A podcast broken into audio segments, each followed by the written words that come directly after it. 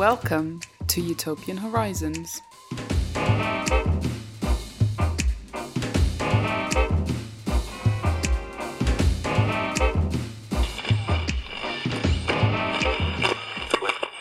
Hello, and welcome to Utopian Horizons, a podcast where I cover a different utopia, dystopia, utopian thinker, or movement in each episode. I told you in the last one I did on Battle Royale video games that I'll be back sooner than usual, and here I am, just roughly a week or so later, uh, with a new episode. So that's got to be somewhat of a record for me. But um, anyway, this one is about something that goes right back to this, the second podcast I did um, on life after capitalism with Peter Frase, where he talked about the importance of returning to time or working hours as a kind of um, rallying point, uh, as something for people to organize around and something that had a great uh, political potential. And that is something that has been happening, and that's what this episode is about, which is the four day working week. To be more specific, there's a campaign in the UK at the moment, a four day working week campaign, who are um, arguing for for a four day working week, by which they mean reduced working hours without reduced pay. And they're making the various arguments about why this is something that we should be doing, um, why it makes sense. Um, aside from the fact, of course, that working less is a good and noble utopian goal. I will say that this is a, obviously a UK campaign, and the episode is, is quite UK focused in terms of what we talked about. But of course, the idea of working less hours is uh, a universal one and does not only apply to the UK. Even if we're giving examples, kind of quite often comparatively. Um, making comparisons between the UK and other places about you know why uh, about how things are in other places and how, how they are here. But those arguments that, that the campaign's making for why a, a four day working week makes sense apply anywhere, even if we're using UK's examples. So it is kind of a UK focused episode, but I just wanted to say I think it, it definitely makes sense in this to, you know, regardless of where you are. And this is something, um, this idea of, of, of trying to create a economic system where we can can work less is, is certainly something that should be universal, and I think it all applies regardless of, of where you are. Um, to talk to me about the campaign and the arguments for a four day working week, I've invited on Aidan Harper. He is from the four day working week campaign and he's a part of the New Economics Foundation, which is uh, an organization that's trying to attack, I suppose, the um, I say this sarcastically, common sense neoliberal economic uh, hegemony, and make an argument for a new approach to the to the economy, a more progressive, more equitable one. Um, and yeah, the four day working week is, is is part of that. It comes out of the the new economics foundation.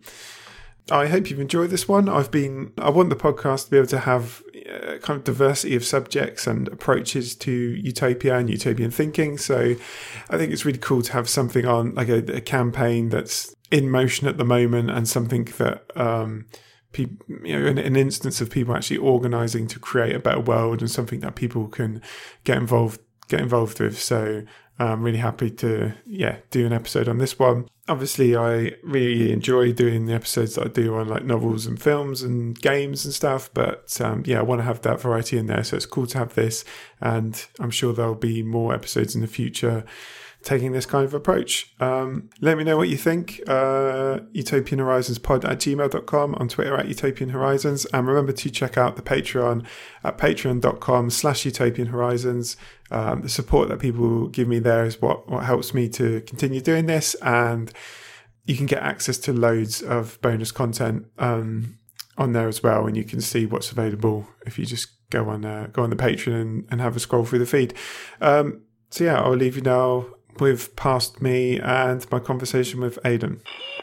Joining me now is Aidan Harper from the Four Day Week campaign and the New Economic Foundation. Thank you very much for joining me, Aidan. Thanks so much for having me. So, uh, obviously, you've come to talk to me about the Four Day Week campaign. Pretty self-explanatory in, in, to an extent. I mean, it's a campaign for a four-day working week. I just wondered if you could tell me a bit about the origin of it and maybe explain a bit about the, the New Economics Foundation, what that is, and the, the links to the campaign? Mm. Uh, so, to make it clear um, because it's not it isn't always so clear. Um, although, although, it does sound like exactly what it says on the tin. Uh, the four day week campaign is about a reduction in working time generally. So this okay. is not about um, condensed hours over four days. It's about a reduction in working time to, to four days, 32 hour or any like 32 hour equivalent, and that's without a reduction in pay. Um, which is and, and both of those are often the criticisms we get back um, against the campaign, which um, it, it, helps to kind of s- tell people exactly where we are from the beginning. Mm-hmm. Um, sure. The campaign is a um, standalone um, independent campaign run by uh, a, a, number of people in in London, um, volunteers who spend their time sort of building materials. Um, doing uh, some insider influencing within political parties or trade unions, um, and uh, creating. Uh, so we've just released a video uh, last week which explains a lot of these arguments in a um, small and um, digestible uh, video. Uh, the New Economics Foundation are official supporters of the campaign. And the New Economics Foundation itself is a think tank based uh, in the UK um, who um, started out initially as an environmental think tank um, based on the ideas of Schumacher. Um, and uh, they've since built um, kind of a, a, a, wide, a wide repertoire of work. Um, um one strand of that um, has historically been uh, working time reduction, um, and so I work as a researcher for the New Economics Foundation, and outside of the New Economics Foundation, I'm also a campaigner for the four-day week campaign. But there's a lot of crossover in terms of the materials that are used and the arguments that are put forward. Okay, so there is, um, uh, like you say, you've been producing stuff like this video, and there is a um, for people who want to, who want to delve into it, there is a, a longer report that you can get on the the four day week campaign website, which um, I've I've been reading, and so one of the big things that feels like um, is happening that in that report that comes through quite strongly is it feels like a big part of what you're doing is trying to um, repoliticize like time. Is that fair to say? Yeah, definitely. Um, in some ways, that's the central aim of the um, four day week campaign itself is to um, show that time itself um, is an incredibly important factor in the economy and in our lives more generally, um, and yet it's not talked about at all um, in mainstream political discourse. Uh, what we are trying to do is to show the importance of time uh, within the economy um, and make it something which political parties uh, talk about and campaign on. Um, indeed, in, in many ways, we're bringing back the arguments around the shorter working week, uh, which were so important to early trade unionism um, uh, and, and, and, politics that existed in in the mid 18th um, and uh, early 19th century. Indeed, um, the politics of time have always been central to the labour movement up until uh, the kind of 60s, 70s, um, uh, and and and since the 80s, really, it's it's it's fallen off the table entirely. Uh, but I think we're beginning to see um, a rapid increase in interest around the idea of working time reduction and within this country, specifically the four day working week, uh, which is incredibly encouraging, but there is still a lot of work to do around it. Yeah, sure. Yeah, going going back back right to like the, the, the second episode I did, there was we had a conversation about um how, as you say, like the the, the idea of like uh, time and reducing working hours was always a big part of uh, labour movements. So it's yeah, completely disappeared in recent years, and I think that's why when I came across the four day working week campaign, I was really encouraged to see it because I think it's a really important thing that needs to be rediscovered and reconnected with. And I think it's really a potential rallying point that's got a lot of potential there to kind of get people engaged. I think because it's such a, yeah, it affects everyone's life in a really tangible way that, that everybody can understand. You, you, know what I'm saying?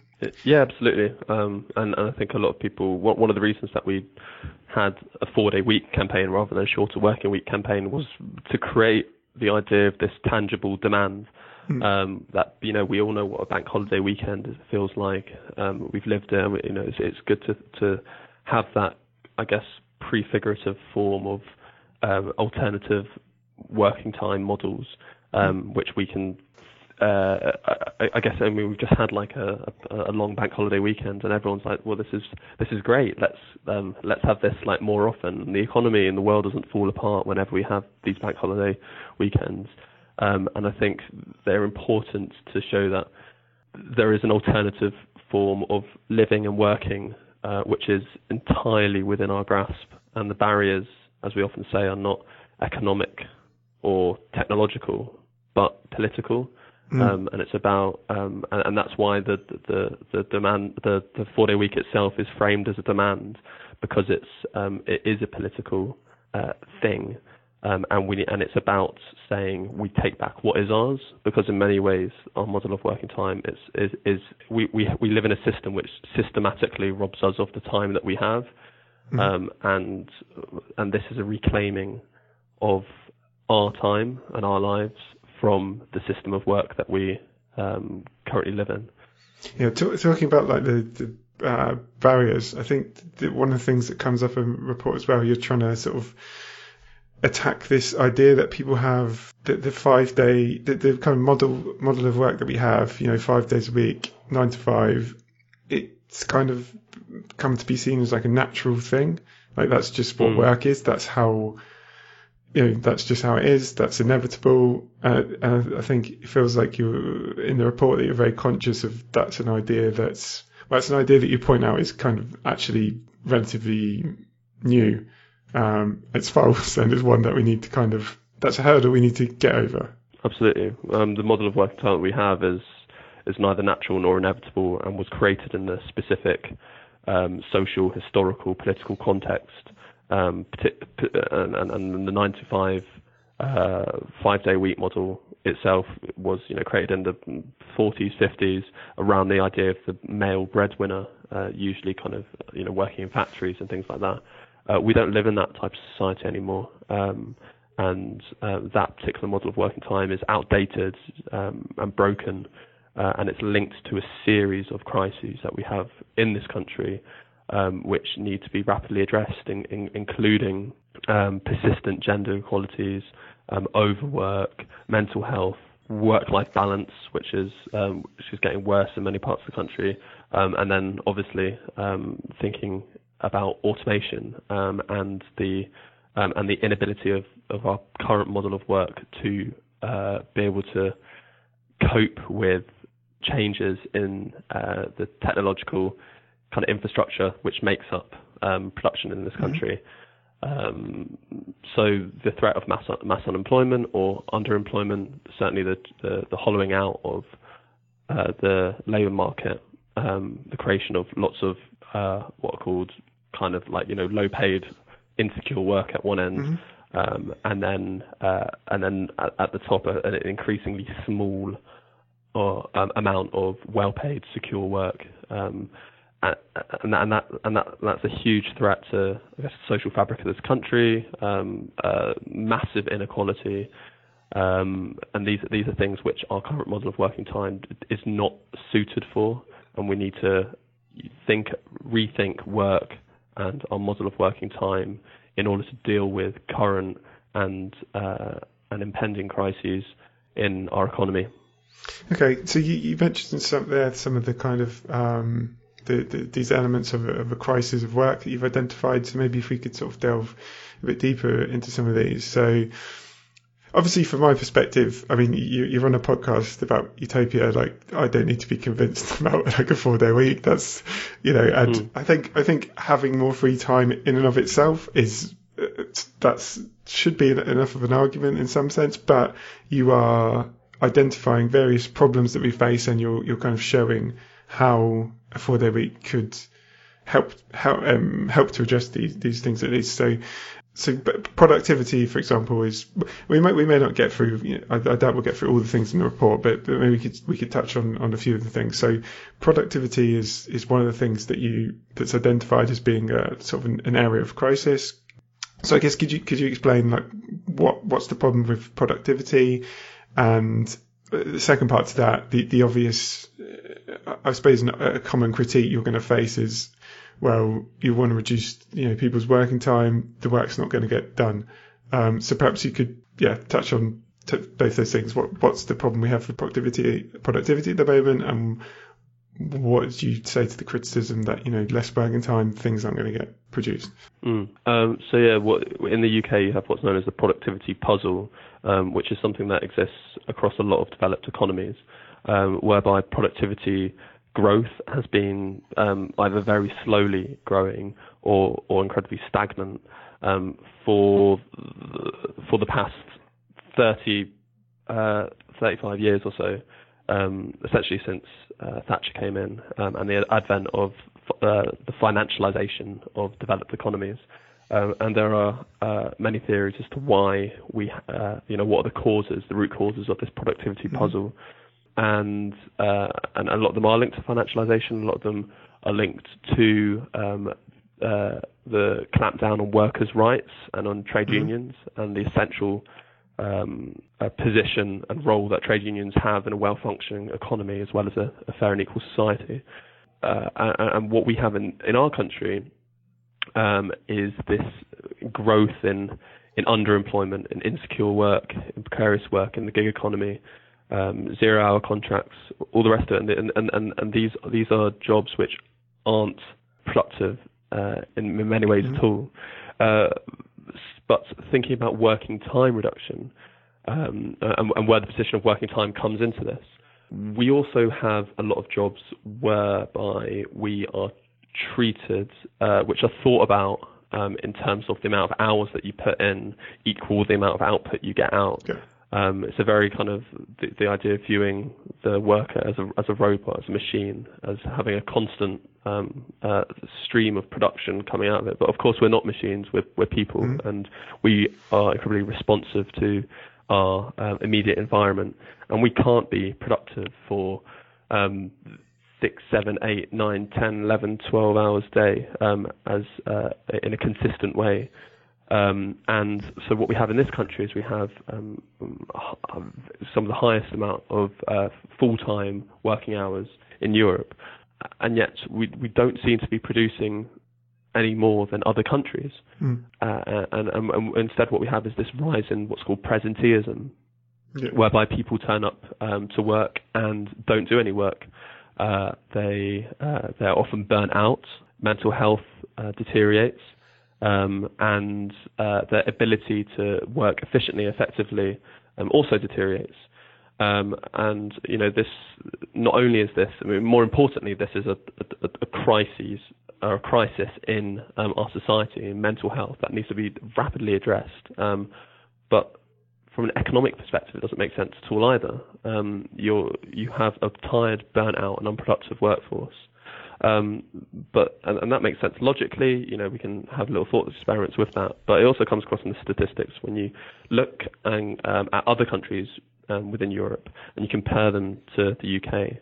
Uh, so if you look at the likes of Germany, um, France, the Netherlands, um, all of Scandinavia, all of these countries work far fewer hours than the UK, and yet all of them um, are are more productive and have high levels of GDP per capita.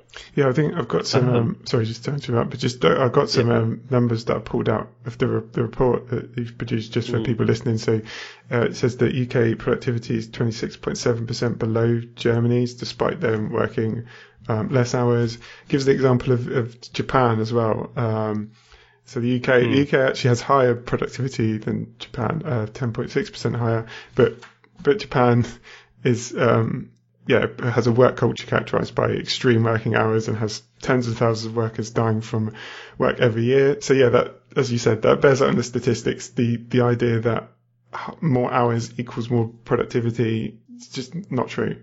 Mm, absolutely, and and yeah, Japan is a really interesting example. It has lo- lowest amount of um, uh, has lowest levels of productivity in the G7 and by some distance. Mm-hmm. Only but but kind of from a UK perspective, they're also the only uh, country in the G7 who has lower productivity than the UK. Mm-hmm. Um, indeed, you're right to look at the like sort of uh, Germany, whose productivity um, is uh, so much higher than the UK, and to the extent that German workers could down tools on a Thursday afternoon and still have produced just as much as a, a British worker will have by uh, the end of Friday. Um, and and yet they work fewer hours than us. Um, and, and so the, the the danger here is is is not that um, in, in terms of the UK economy is that we end up with this Japanese style economy of overwork. Um, mm. uh, and, and, and completely stagnating productivity. And in fact, the, yeah, you are right to point to the, this threat of um, this danger of overwork within Japan. Um, I mean, the, the, the, problem is so pervasive that they have their own word for it, which is karoshi, which literally translates as death by overwork. Um, and that's not an economy that we should be looking to learn from or replicate. Um, we should instead look to um, our more productive and our more efficient neighbours, the likes of Germany, Netherlands, Scandinavia, and look at their model of working time and how that fits within the economy. Um, and, and, and, and, the p- point here isn't necessary to show that working hours reduction equals higher levels of productivity. The point is to show uh, that l- high levels of productivity and of GDP per capita can exist and indeed do exist within uh, um, economies whereby people are working fewer hours. Mm. Um, so, so part of the point in the report was to not just show this kind of um, this this radical utopian idea um, for um, a, a, world with less work, but to show that it is a practical response to a series of problems that we currently face, and indeed um, there are many cases whereby we are seeing a vast reduction in working times being actualized in the real world. This isn't out of reach.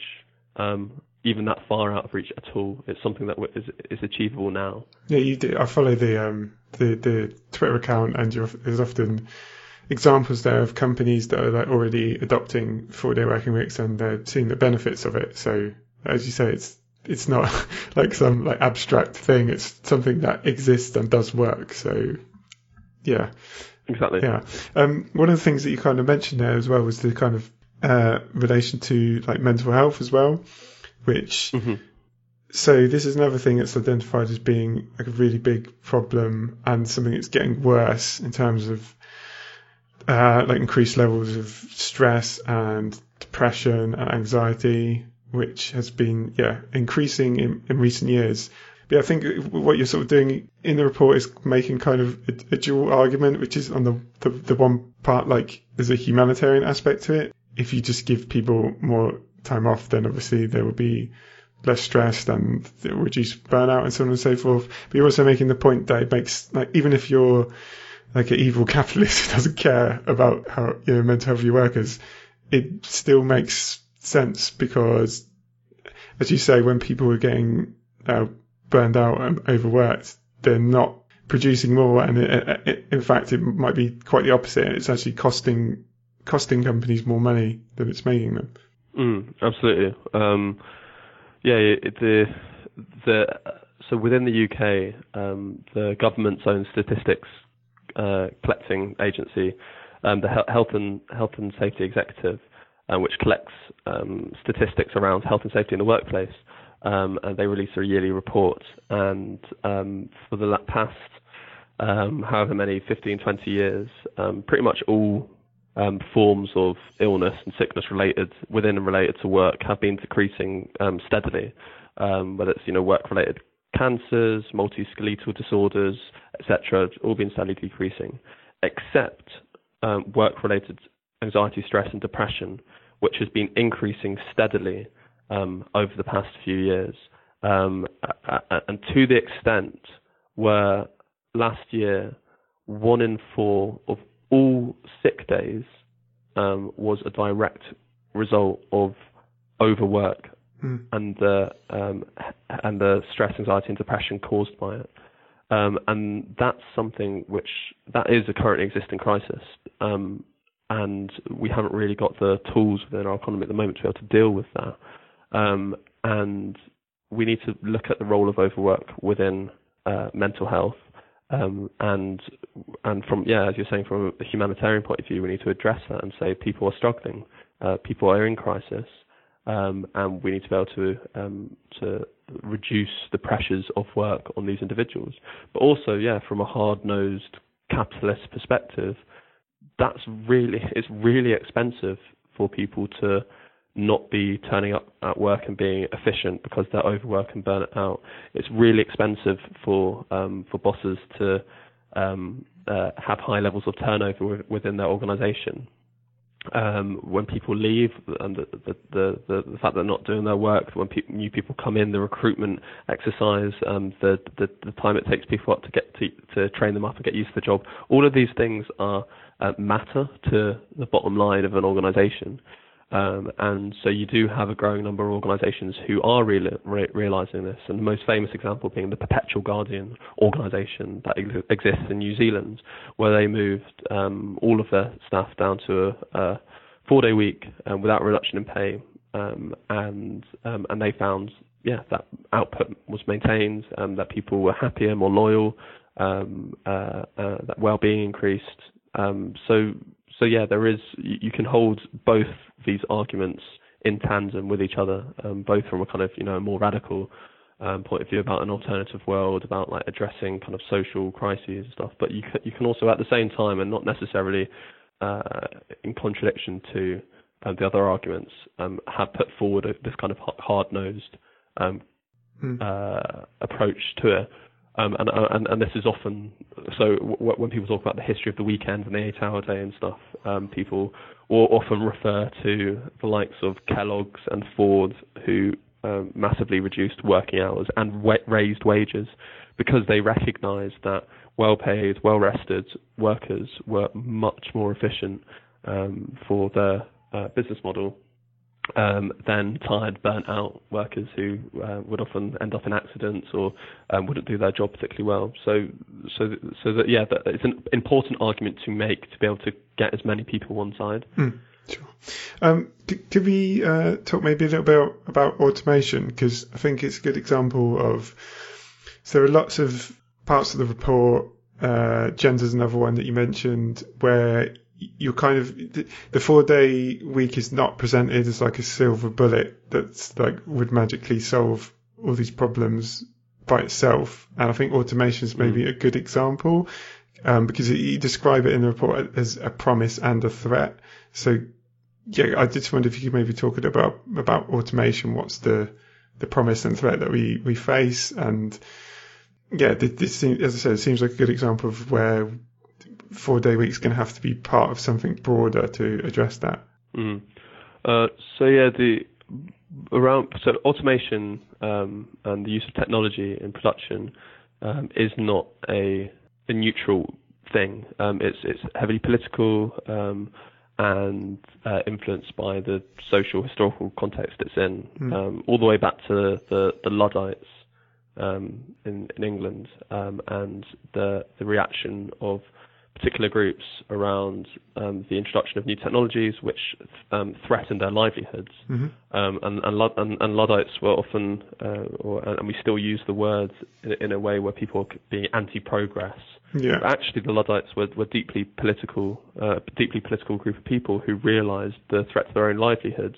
Um, and lives. Yeah, they weren't. Uh, they weren't like they weren't against technology. They were against the technology being used to, um, yeah, make them unemployed. Yeah, exactly.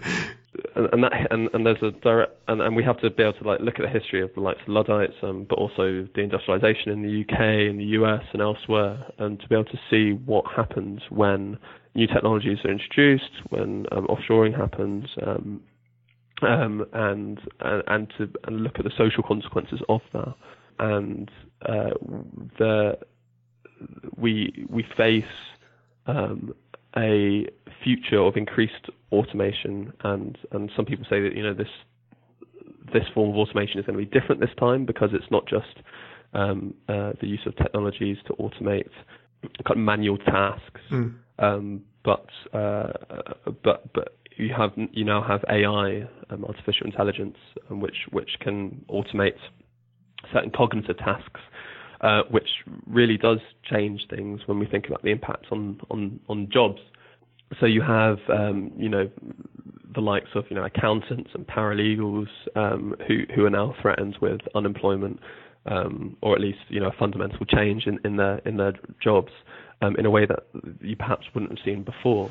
Um, and, uh, and, and as AI rapidly increases in its capacity to do these things, uh, then we don't quite know exactly how big an impact it will have on our economy.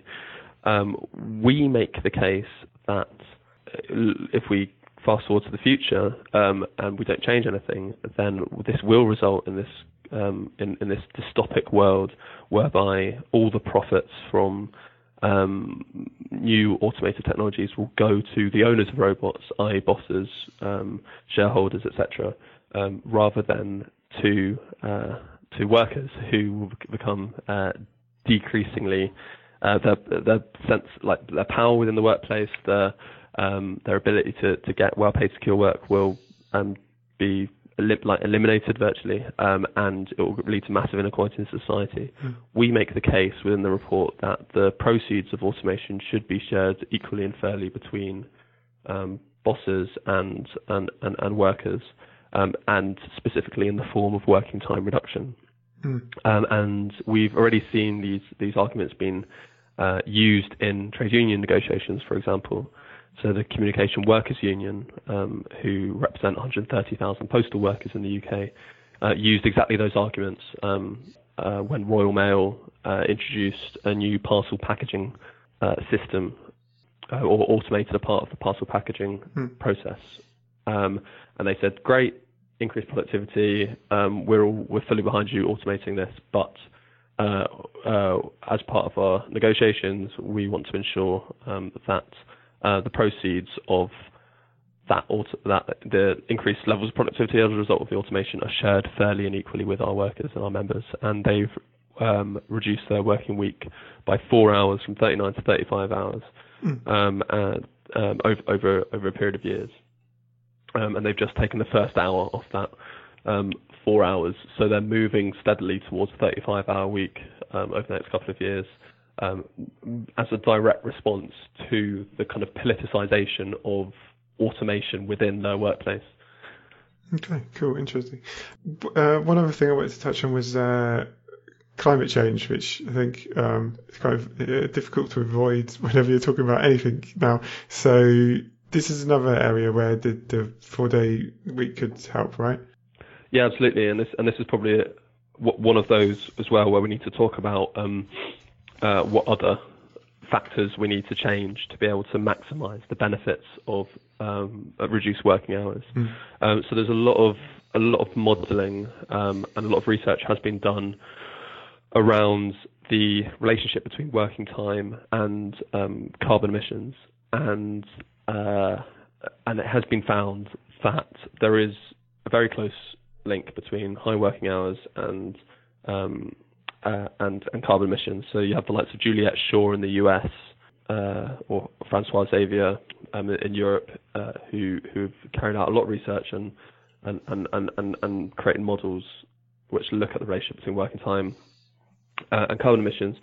Um, and and this kind of makes sense from if if we do a bit of thought experiment in in that um, people who are um, time poor tend to um, do things which are quite energy in- intensive um, and time saving. Mm. So, for example, uh, driving rather than walking and cycling, yeah. um, or cooking, heating up um, energy intensive frozen food products rather than cooking with fresh ingredients, mm-hmm. Um, or indeed in a in a in a time poor uh, but materially rich society, um, having limited time to, be able to spend time with your friends or do hobbies and sports, um, and instead uh, spending your wages on um, on energy intensive uh, uh, consumable products, whether you know televisions, uh, cars, whatever, mm. um, and and and those are all obviously environmentally damaging. Um, I guess what, what, where we need to think about, you know, th- this isn't just about working time reduction. We also need to think about like what other changes need to be made um, to change consumer behaviour in such a way which is more environmentally um, uh, or less environmentally damaging. Um, so, for example, you know, carbon taxes, um, having uh, decreasing taxes for for things which are um, um you know climate neutral, things like sports, you know, going to the library. Uh, you know, uh, there's a series of things which are which can be viewed as um, as environmentally friendly or soft activities, and what's encouraging about this is that these environmentally friendly soft activities, which which take time to be able to engage in. You know, like like I mentioned, you know, it takes time to build relationships, to see friends, to um, come up with a new hobby, to learn a new language, to mm. Um, to uh, spend time with your kids, whatever. Mm. Um, but these these activities, it turns out, are actually incredibly good for um, for our well-being. Yeah. Um, and um, and and and there is you know there's the, there's this kind of like I guess relatively tired but still very true trope about the, the we live in a very cons, you know fast-paced consumerist society which doesn't breed happiness. Um, it, it, it breeds this kind of constant uh, dissatisfaction uh, with with the world where you're constantly buying things to um, and try and fill a hole which you can't really fill at all. Mm-hmm. But by give, providing ourselves with the time to be able to engage in things that really do matter to us, um, not only uh, will that be very good for the environment, uh, but it will completely transform our mental health and our well-being um, uh, in, in, in a way that nothing else really can.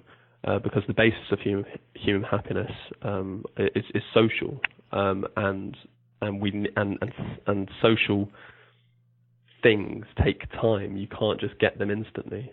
Mm. Um, you can't just buy them. You need to invest time in them, and that's where the four-day week working week comes into um, comes into this. Absolutely. Um, could you could you maybe talk a little bit about how you'd like to see a, a four-day work week implemented? Because so, for, for example, in in the report, you you point it points out an example of like the potential pitfalls here. It, it gives an example of in France where there was a reduction of working hours from 39 hours to 35 hours. But then what ended up happening was that the employers started trying to claw back the time basically. So they were more tightly regulating people's time and sort of eliminating, you know, people having little chats or whatever. Like that was being very much cut down on. And they were trying to find all these way of, yeah, you know, introducing practices that favored speed, uh, and meeting targets and so on and so forth. So yeah, you, it seems you're, you're really conscious that again, implementing a four day week has to be done within a certain context if you're going to get the benefits that, that you want from it. Yeah, absolutely. And, and uh, um, the way that we talk about the move towards shorter hours is not, you know, not click your fingers and tomorrow everyone's suddenly working a four day week. What we argue for, um, is for a managed and steady transition towards a world, a world of shorter hours. Um, and um, and so that requires um, policy or um, or or a, a, series of strategies which have that idea of a steady managed transition, which and in particular one that protects those on lowest wages the most. Um, and so one of the, the, I mean historically the way that we've got towards shorter hours has been through um, trade unions and the role of trade unions um, uh, uh, has been essential in, in, in uh, and the reason why we have a weekend and an eight-hour day currently. Um, and unions will um, and have to, must be centre of this change as we move into the future. I've already talked about the likes of the CWU, but you also have um, Unite have come out and, and said that they're going to be campaigning on shorter hours. Um, um, RMT have done for a while, um, and uh, and, and they will be front and center of this change. But we also have to recognise that there are other avenues for change uh, whereby we can move towards shorter hours. And part of that is, for example, the business case and, and convincing businesses that short hours makes good business sense. Um, but also, there is definitely room for policy here um, and thinking about how we can move towards shorter hours. What are the various mechanisms we can use um, to claw back our time? and these could range from you know quite um, small but um, accumulatively quite significant changes, like the ability to um, choose time over money in pay negotiations, or whenever you get issued a new contract. Um, uh, indeed, for the um, issuing of all contracts to have the option of a four-day week within it. Um, uh, we also talk about things uh, like generational agreements, which is a, a something that we've looked at in Holland, uh, which is a, a trade union uh, negotiation whereby um, older workers within an organisation give up some of their time um, to open up space within the organisation um, for young workers to come in. And it's called generational agreement because on the one hand, um, it, um, uh, it it opens up opportunities for young people who might otherwise be um, more likely to be in low-paid, insecure work in, with a kind of apprenticeship position, but also it stops what's what, what's called this kind of cliff edge retirement, whereby um, people who often be working full time um, for for most of their adult lives suddenly you know retire and then they and then they have nothing to do. They found that so many of their relationships are based in and around work. So much of their purpose was in and around work. So rather than just suddenly stop working and go into a retirement where you where people often end up quite depressed um, and lonely, um, it creates uh, you can sort of taper off your retirement and and slowly build a new life outside of work, uh, which you can retire um, uh, happily into. Um, so, so yeah, you can Im- implement things like generational agreements, um, or there are ways of um, as we've sort, sort, talked about, what's the role of automation here, and, and we've talked about in the report about creating a, a, a public body, Automation UK, um, which looks at levels of automation um, in, in, in, the economy and ensures that the gains from automation are um, shared fairly and equally with workers in the form of working time reduction. So there's lots of ways and policies that can that we can think about and talk about to be able to get to um, a short working week um, and I guess what we say and what we make clear in the report is that it won't take a single policy or a single change to be able to move towards shorter hours. It will take um, we have to look at the complexity of time within the economy and look at where we can change particular things to be able to reduce the working week in particular instances, for particular roles, um, and, and and with particular policy tools. One more quick question: Do you get the sense that this this is a, a popular idea? I mean, instinctively, it should be like work less hours, but um, I feel like there still might be a bit of an attitude of people like, well, yeah, I'd, I'd like to work le- less hours, mate, but I live in the real world kind of thing. like, do, do, you think this could, mm. could, for example, do you think this could be like a, a viable part of an, an, election manifesto? Could it be, you know, taken seriously and win like popular support? Um, yeah, I think so. I, th- I think it will take. Um, it's not something which, uh, which you, you you have to assume everyone will immediately want um, because people are worried about um, and right, rightfully worried about um, currently existing crises outside of working time. Um, people worried about their, their jobs, about pay, about the NHS, about a series of things in, in the society and economy which they should be. Um, but it will take uh, convincing, um, putting forward the arguments like we do in our report, in our video, um, in the media, um, uh, building coalitions of trade unions political parties and, and, and progressive businesses to, and, and, think tanks to to make the case um, a broad-based uh, uh, case for why we should move towards working hours. But it's but the statistics um, are, are, already quite encouraging. Um, YouGov released um, a survey a couple of weeks ago which said that Britons are the most enthusiastic people in Europe for the four day week, with 71% of people actively wanting it. Um, but more importantly, that, that survey also shows that um, British people are also um, increasingly convinced of the practicality mm. of a four day week and its ability to improve well being and productivity. And so, so there is a lot of space for encouragement and um, and in terms of trade unions picking up the cause, um, this is happening at, at an increasing rate. Um, we have an increasing amount of businesses within the UK who are thinking about or moving towards or trialing shorter hours. Um, and then um, you have the Labour Party who themselves are carrying out uh, uh, an internal review on shorter hours led by uh, Robert Skidelsky, which will be out in the next few months.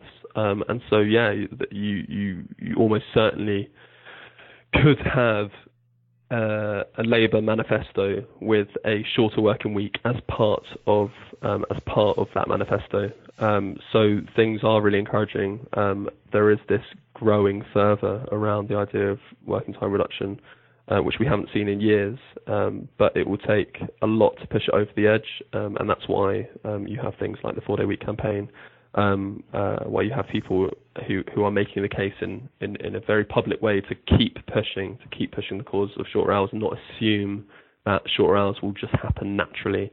Uh, it's always about politicizing and repoliticizing the issue and pushing it forward. uh, and making the demands uh, more radical. Mm, absolutely, but yeah, certainly good to see those positive signs there. And yeah, as I say, I think yeah, this idea of reducing working time without losing pay is really important and worth worth fighting for. And yeah, I'd encourage anybody who's interested in that to in this to go. There's you can follow at four day underscore week on Twitter, and there's a website which I think is let me just check four day week. Four day week.co.uk. Four day week.co.uk. Yeah. Um, yeah. Anything else I've forgotten to mention? Uh, I guess we've got a new video out, uh, which which is definitely worth a watch, which you can find uh, uh, either pinned to the top of the Twitter profile or on our website. Cool. Okay. Well, thanks very much for your time, Aidan. Nice one. It's a pleasure talking. That is the end of my conversation with Aidan. Thank you for listening. Sorry that the audio quality was a bit lower than usual. That's because, um, well, I won't explain exactly why it is because it's boring, but um, the thing I used to record, I had the, the settings were wrong, basically. Um, I've changed them now, so they're correct. So next time I use that thing to record an episode, it won't happen. But um, yeah, I don't think it was too bad anyway. But just to say, you might have noticed that the, the audio quality was a bit lower on the on the conversation, so that's why a mistake by me. Um, in terms of the next episode, should be out again relatively soon. I would say expect it in about a week and a half, something like that and another one following soon after that as well. So, yeah, I'm going to try and keep up this more regular schedule for the short term future as long as I can. If you'd like me to keep up that regular schedule, please consider checking out patreon.com slash utopian horizons and supporting me on there. And that will make it possible, that potentially make it possible for me to, yeah, keep up, keep up a more regular schedule. And also, you um, won't even have to wait a week to have else to listen to because there's loads of bonus episodes available on there, and I um, continue to keep putting them out as well. So, yeah, um, please consider recommending the podcast to a friend if you know someone who you think might like it, or giving me a review on whatever it is you use to listen to this podcast. You can get in touch with me on utopianhorizonspod at gmail.com. You can tweet me at utopian horizons. You can message me on facebook.com slash utopian horizons. Thank you for listening, and I'll be back soon with another episode. Goodbye.